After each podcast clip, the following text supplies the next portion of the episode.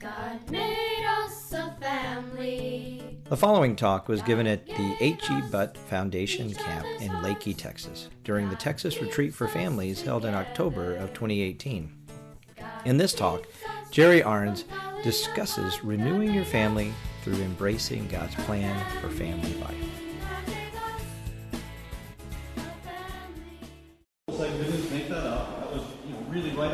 Catechism, just said in a way that he thought everyday people could understand. It's the parents. It's not church responsible for educating the kids. It's not your priest. It's not your school. It's not your friends. Your, you parents, you own this.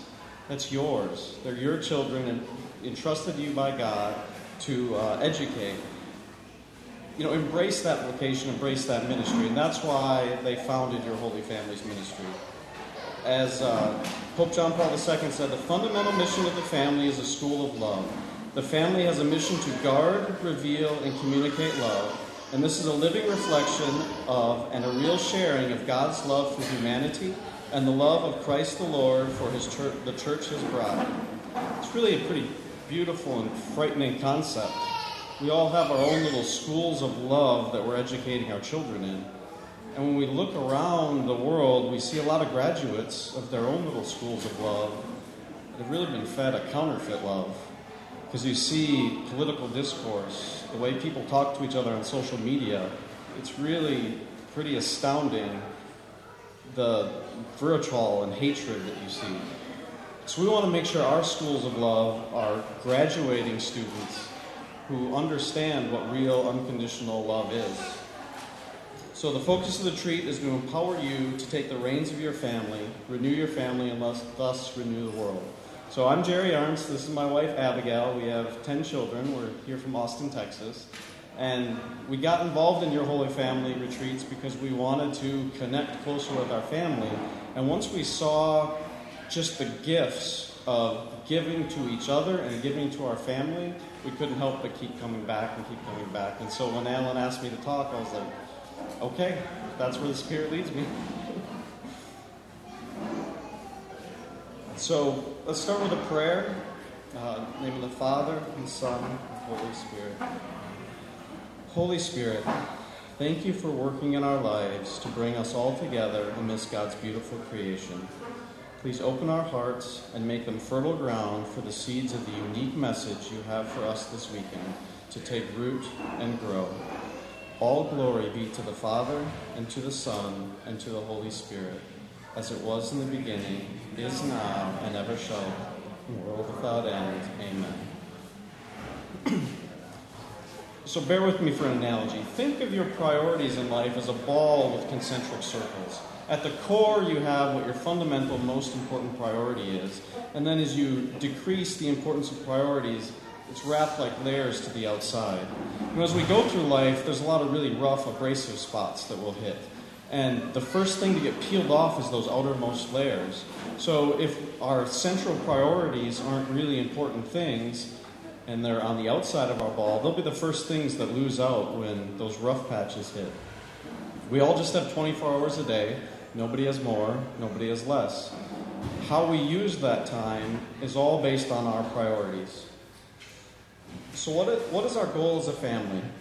First priority of the family, again from Familiaris Consortio, is the task of giving education is rooted in the primary vocation of married couples to participate in God's creative activity by begetting in love and for love a new person who has within in himself or herself the vocation to growth and development.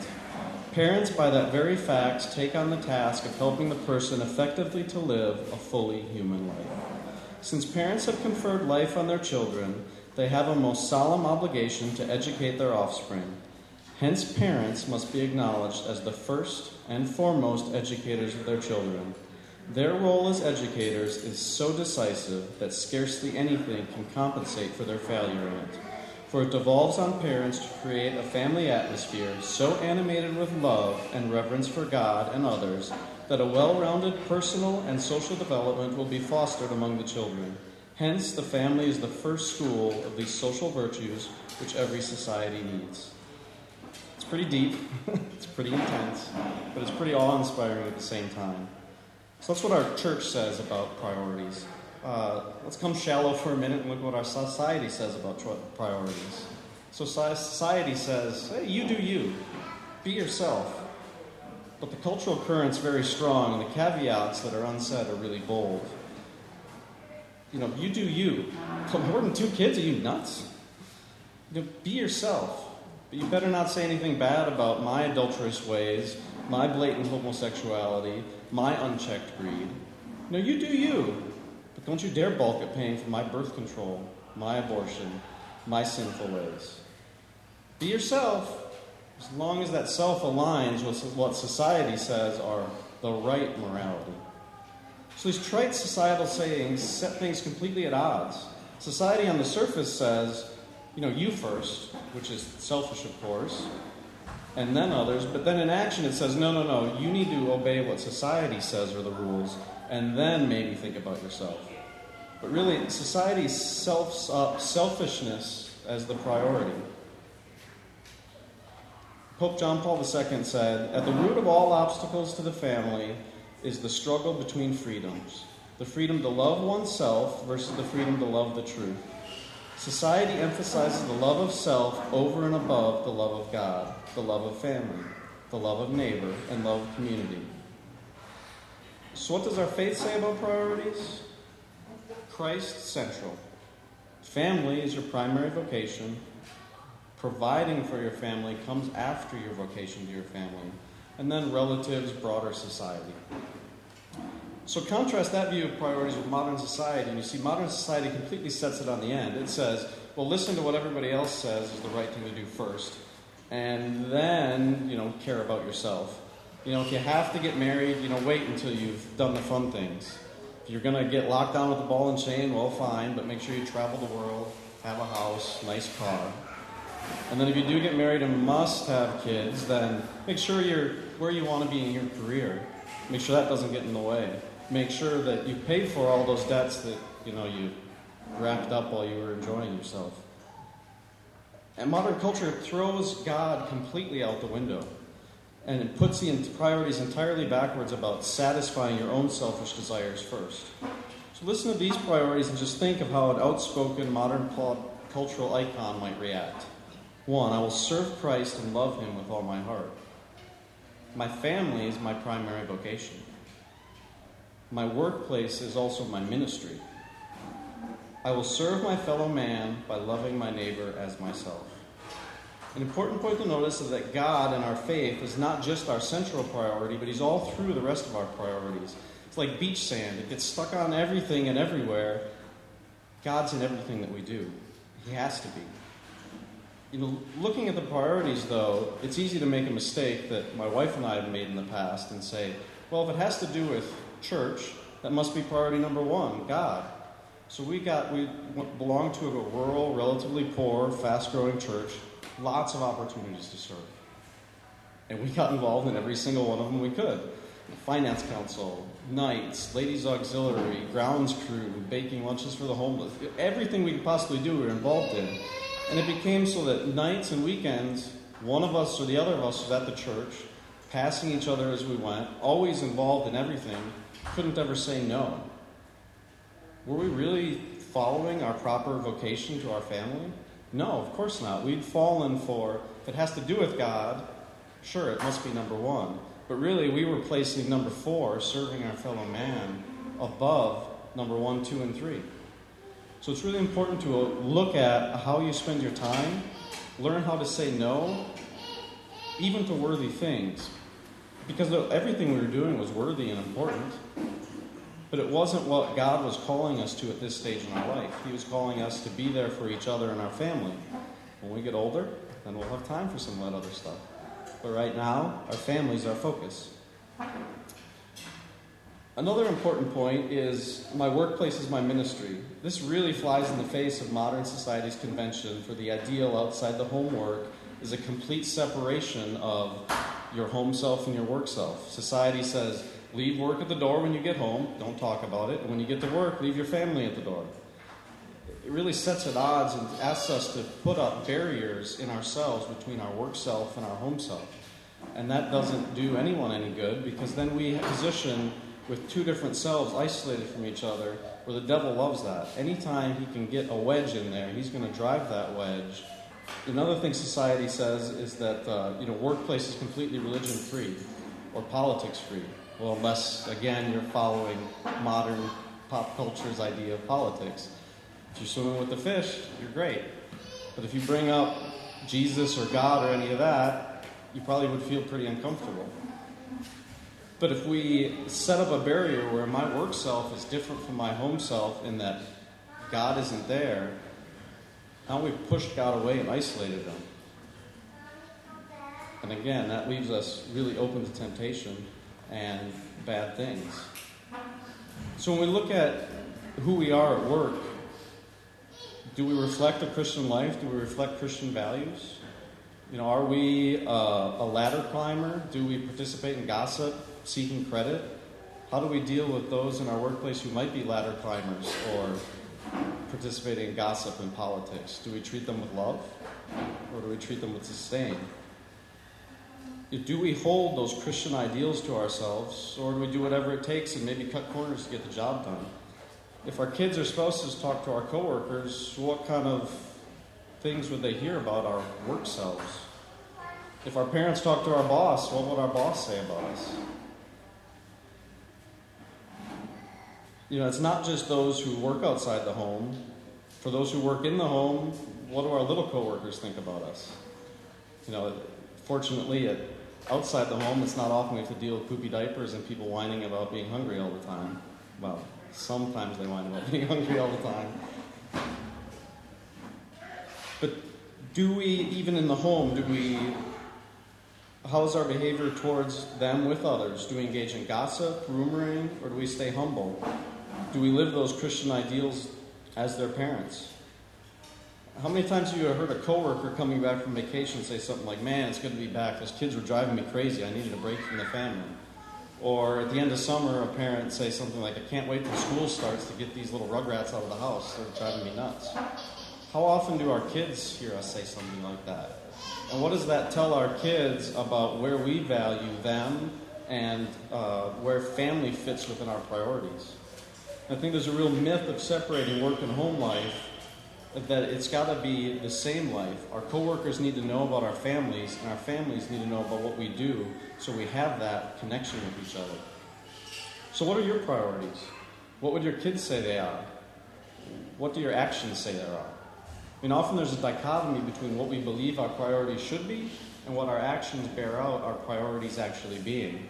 Uh, our priest the other uh, last week said the best way to gauge a man's priorities is to look at two things where does he spend his free time and where does he spend his money? Think about that for yourself for a second uh, where you spend your free time and money and what that says about what your priorities actually are. So back to the ball analogy if our priorities are misordered for instance if providing is our number one priority and we get to that church stuff and family later our ball is misshapen our, our priority ball. And when those really hard times in life comes, it'll shatter. You know, how many stories do you know of people who have undergone real tragedies in life, and instead of being stripped down to that core of trusting in God, you know, turn to God at God in anger, and then you know completely abandon God entirely because they weren't anchored. So it's a constant battle with society's priorities and their perversion of the penultimate, taking God out and making selfishness or service of the God self the most important thing. So, Alan let me talk first so I get to steal some of his material. Uh, he taught us an acronym on one of the retreats, and it's BUSY Burdened Under Satan's Yoke. So, when we think of when we are overly busy, human nature is to fall into routine. We become short sighted and just try to get to the next thing in front of us. We become isolated from those around us and actually end up with little spaces for the extras God may be calling us to do. Often, when we are busy, we aren't still long enough to even hear God's call. When we are busy, we have a difficult time being spontaneous to take advantage of opportunities, connect with our families, since uh, we just have no time. Our priorities become upended as the priority is to simply get the next thing done, get to the next practice, get to the next ball game, get to the next event at school. And these kids want to eat again, they got to feed them. You know, we simply are trying, are just focused at the ground and not looking up to the glory of God. In treating addictions, there's an acronym that's used that talks about areas where danger of relapse is high, and that acronym is HALT, H A L T. Anytime we are hungry, angry, lonely, or tired, we're mentally weakened and susceptible to give in to temptation. Being perpetually busy leads directly to these mental states. We're exhausted just trying to keep up with all the activities. Rushing around, we miss or delay meals. We may feel lonely as the family is split up or rushing from thing to thing. Short tempered and angry as we're late or somebody's not getting their shoes on, somebody's running behind. We're constantly just trying to keep up with it all. And this is exactly where Satan wants us because then he's got a wedge, he's got an in. He can influence us to make those decisions that will be detrimental to our lives, just wreak havoc on our community of persons, our families. So, sports is an easy example of the way modern society prioritizes things and takes an objective good and makes it into something that can be actually damaging. Uh, in nearly every movie, we, uh, the way they quickly indicate that a parent is a good parent or a bad parent is some sort of montage like, oh, sorry, honey, I've got to work. I can't make it to your game. Oh, sad music, you know, daughter's frowning. Easy. Oh, that's a bad parent or good parent. My dad always makes all my practices, all my games, buys all the gear. It's great. They happy music, smiles. Oh, it's clear indication that's a good parent. Yet I see constantly in my everyday life with my coworkers, people are just completely overwhelmed by sports and extracurricular activities. I have a coworker who's got two kids in the five to eight year old range, and we're talking on Monday about a typical weekend. It might be, well, one of them had a game in San Antonio, one of them had a game in Austin. I had to rush back, pick up the other kid to get to a birthday party. Then we had an event at school. Next day, more of the same practices, events. His family spends their time completely split apart and not being a family together. You know, his seven year old uh, is on a select soccer team to travel to Amsterdam. Crazy. so the family split up Dad stayed home, had to take vacation time to watch the one son. Mom went to Europe with the other son. The family was put into chaos over a few seven year old soccer games. It's crazy what society says. Indulge everything your child wants to do. Give them every opportunity for success by putting them in every activity they might be interested in. So the danger is not always an obvious bad versus good, but in a misalignment of priorities on objective goods. Sports can be very much an objective good. These activities can be very good. They teach leadership. They teach you know, how to deal with disappointment and success, how to take direction.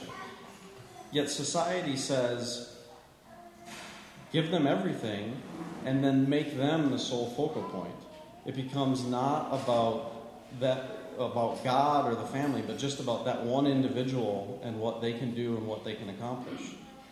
I mean, look at any movie with a sports montage, and it's you know early mornings, late nights, lots of sweat at the gym, hitting things, running around. There's no time on knees in prayer. There's no looking at God. Is this what the path is for me? It's all about worshiping self. You do this hard work, and you get it for you, not for any greater glory. So many years ago, too many for me as a Packers fan, the Packers won the Super Bowl. And Greg Jennings, wide receiver, had some just amazing plays during the game and was pretty critical to the win.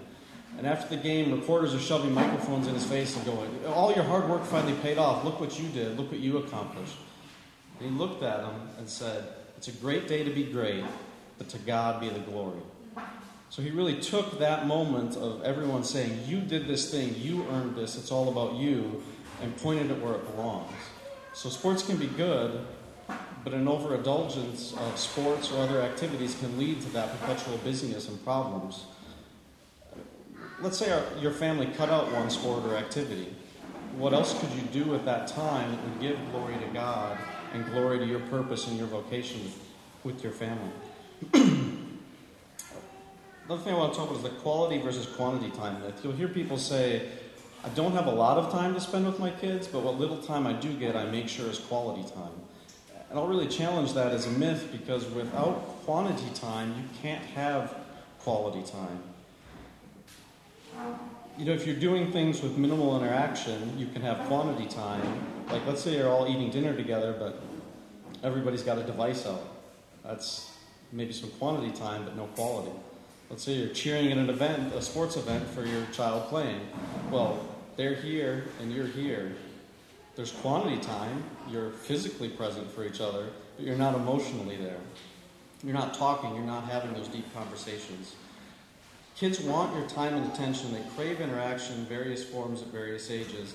And the deep questions, the deep interactions, only come in high trust, low pressure situations. And unless you're spending a lot of time with them, you're not going to build that trust where they feel comfortable asking those questions. They don't, they don't feel, if you only have a little bit of time, you feel the pressure to make it quality.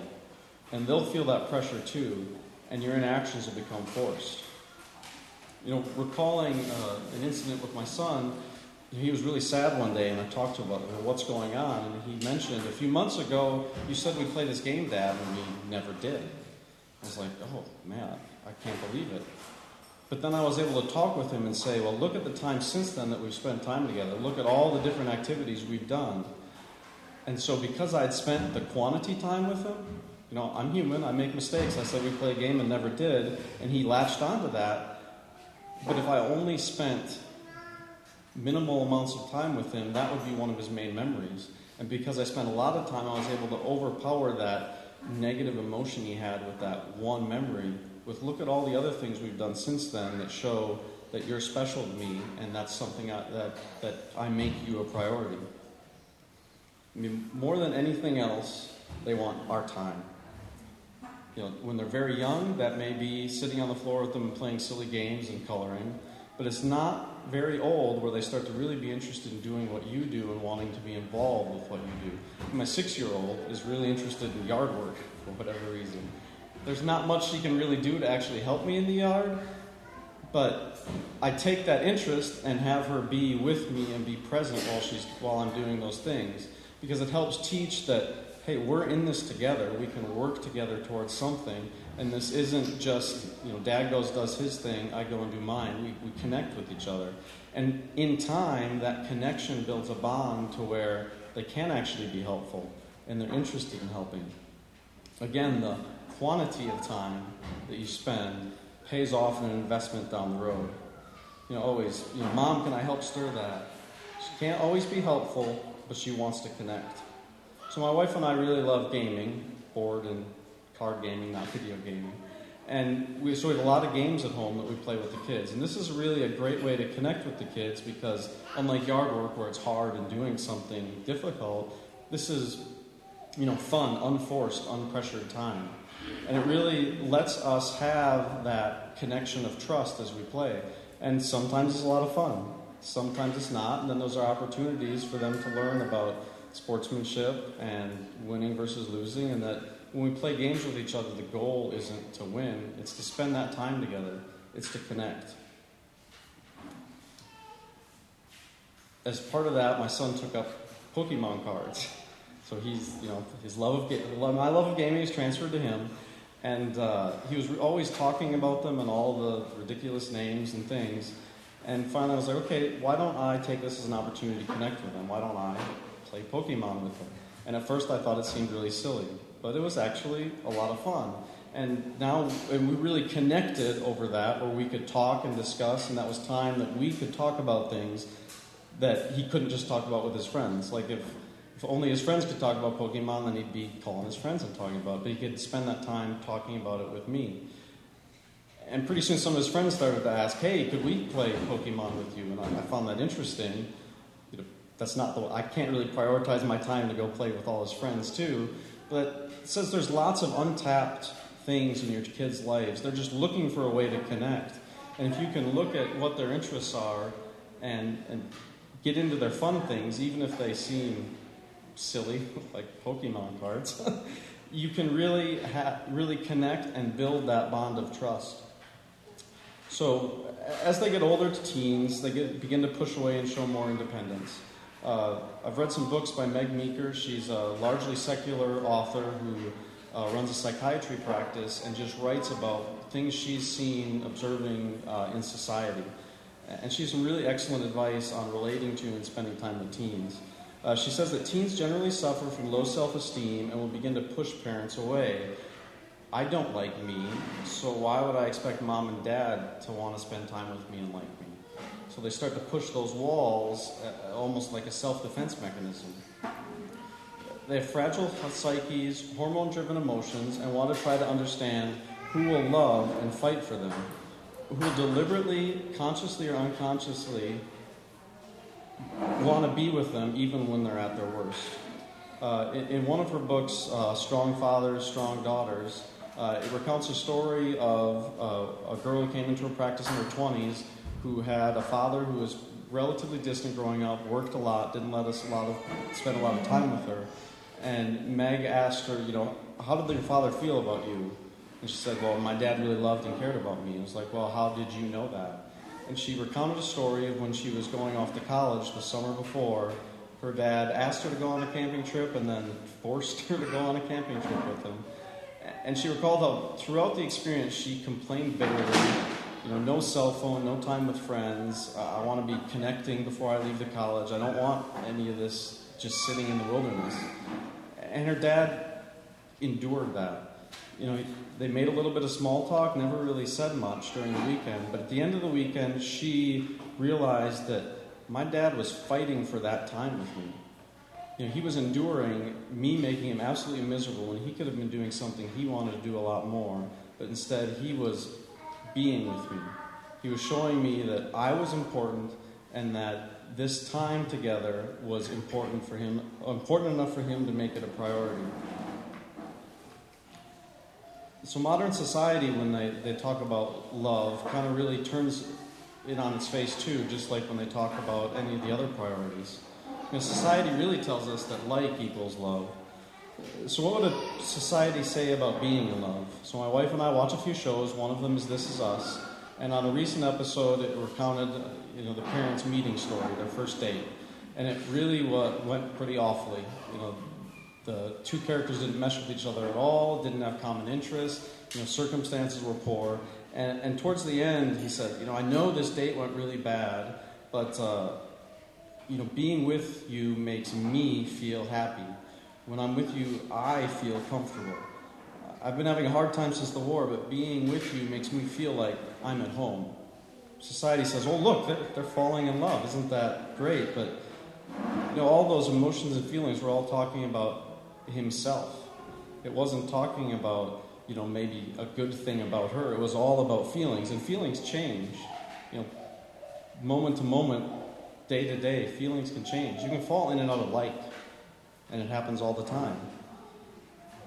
So, society can't provide what unconditional love looks like, and our children really need that unconditional love. So, if society says that like equal love, what does love really mean? And I think we see it all around us in our homes and our church all the time when we look at the cross.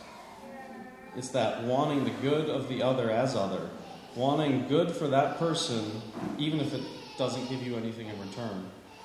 You know, Christ died to free us from our sins uh, and the bondage of death because he loved us and cared for us, not because he needed us, but because he loved us. And our kids really need to see that unconditional love. And they can't get it from their friends, their peers, their sports teams, their report cards, because that's all conditional. If they stop trying at school, the grades go down. It's conditional. If they fight with their friends or cause problems, the friends will invite them out less and not want to spend time with them. It's conditional. They want to see us fight for them to show them what unconditional love means. In that, if we're having struggles, it doesn't mean our relationship with them is over. We can fight, we can make up, we can, but no matter what, we stick together as family.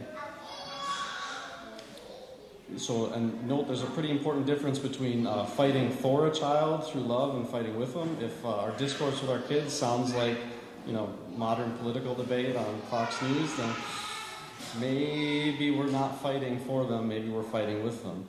Fighting with them means we're having the difficult conversations, challenging their behaviors, teaching discipline, not running away because it's hard.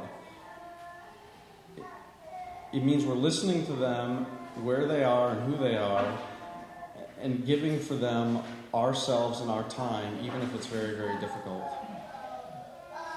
So every family is different, but for my wife and I, we make a priority to have at, at least semi-regular, unpressured time with our kids. We take them on a date night, where we go through each of our kids and one by one take them out to a restaurant of their choosing, and then to go date night shopping. And it's really important because it, it, it develops that connection with them of just doing something fun with your parents and shows them they're special. Now, when they were younger, it would be separate. My wife would take them through one date night cycle, and I would because one of us had to stay home and watch them. But as they got older and they could self supervise, then it was my wife and I taking just one of them on a date. And that really sets the tone of not only are you special, but mom and dad want to be out with you, but it shows that the priority is time with spouse as well, to show them that our time is important. So we're not going to give up time that we could spend together just to be with you. You can come and be part of that special time. Uh, another thing we do is, uh, you know, we do the grocery shopping together. Not because it saves time or is faster, but so that we can be together. We can spend that time together serving the family. And often we take our kids after their date night shopping, grocery shopping with us, so they can see, get that sense of service and see what serving a family really means. And it's really important during that date night that we put our phones away, we don't get on social media, we're giving them that focused time just for them so that they feel special. And some really beautiful conversations have started uh, out of those situations. Low pressure, high trust, it's not an interrogation session, we're just enjoying a meal together, and some really great uh, fruits have come from it. So speaking of moment of time on social media, I found that my day goes a lot better if I don't waste near as much time on it. Uh, you know, I, I, got on Facebook to be able to connect with relatives and family and friends that are really long ways away, and it's really good for that. But I found I wasn't always using my time intentionally, where I'd get on and see, oh, look, somebody posted something ridiculous. It's got 46 comments. Ooh, get the popcorn. This is going to be fun and I was literally taking some sort of sick joy, pleasure, I don't know, in reading about people in real time destroying each other, destroying families, relationships, lives. And it's, it's so easy to get caught up in that drama because it's on the surface interesting. I gave up Facebook for Lent and I thought it would be a really hard thing because I spent a lot of time reading about other people's lives. And it really wasn't. I found my attitude was better. I had more time for other things like know my family that's here with me, not on Facebook. And it really changed my whole attitude because I would get wrapped up in all the ridiculous things people said, and you would just feel that kind of eating at your heart, just the chaos and the raw emotion and drama, and it really affects you negatively. So I put it away, unfollowed those people that uh, you know posted a lot of stuff, that was would get me riled up, and just kept it as reading about friends and family who don't post ridiculous things. And I can get in and out in five minutes, see what's going on, use it what it's good for, and not get caught up in all the mess. And it's really about using your time intentionally. It's again back to priorities. How you prioritize the use of time, you avoid, you know, I would go on for five minutes and be there for an hour reading ridiculous things. But when I use my time with intentionality, what is this for? I, I bear the fruits. So Pope John Paul II also said, The great danger for family life in the midst of any society whose idols are pleasure, comfort, and independence lies in the fact that people close their hearts and become selfish. So, in closing, make sure Christ is the central priority in your life. Make sure that family is your primary vocation. When you look at your spouse, think of the, the biblical creation story. Replace Adam and Eve with your names think about it as God created you both uniquely for one another to fulfill His purpose. This isn't just a nice person you met that's fun to hang out with. This is someone ordained by God for you so that you should not be alone. Consecrated to His purpose forever together in life. When you look at our kids, these are unique souls made by God and entrusted to you uniquely as parents to nurture. God didn't just play the soul lottery and just deal out kids as, uh, as they came. He looked at that unique individual soul and said, These are the people that need to raise this child. These are the people who can fulfill their purpose. These are the people who can lead them according to my plan. They're an incredible gift.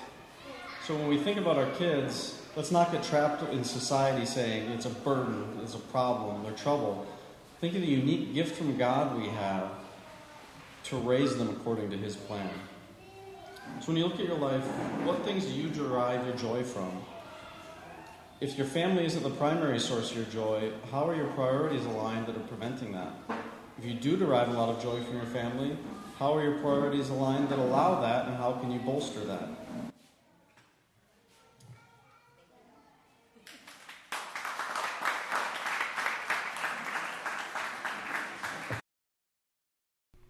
Thank you for listening. For more information on Your Holy Family Ministries, please visit yourholyfamily.org.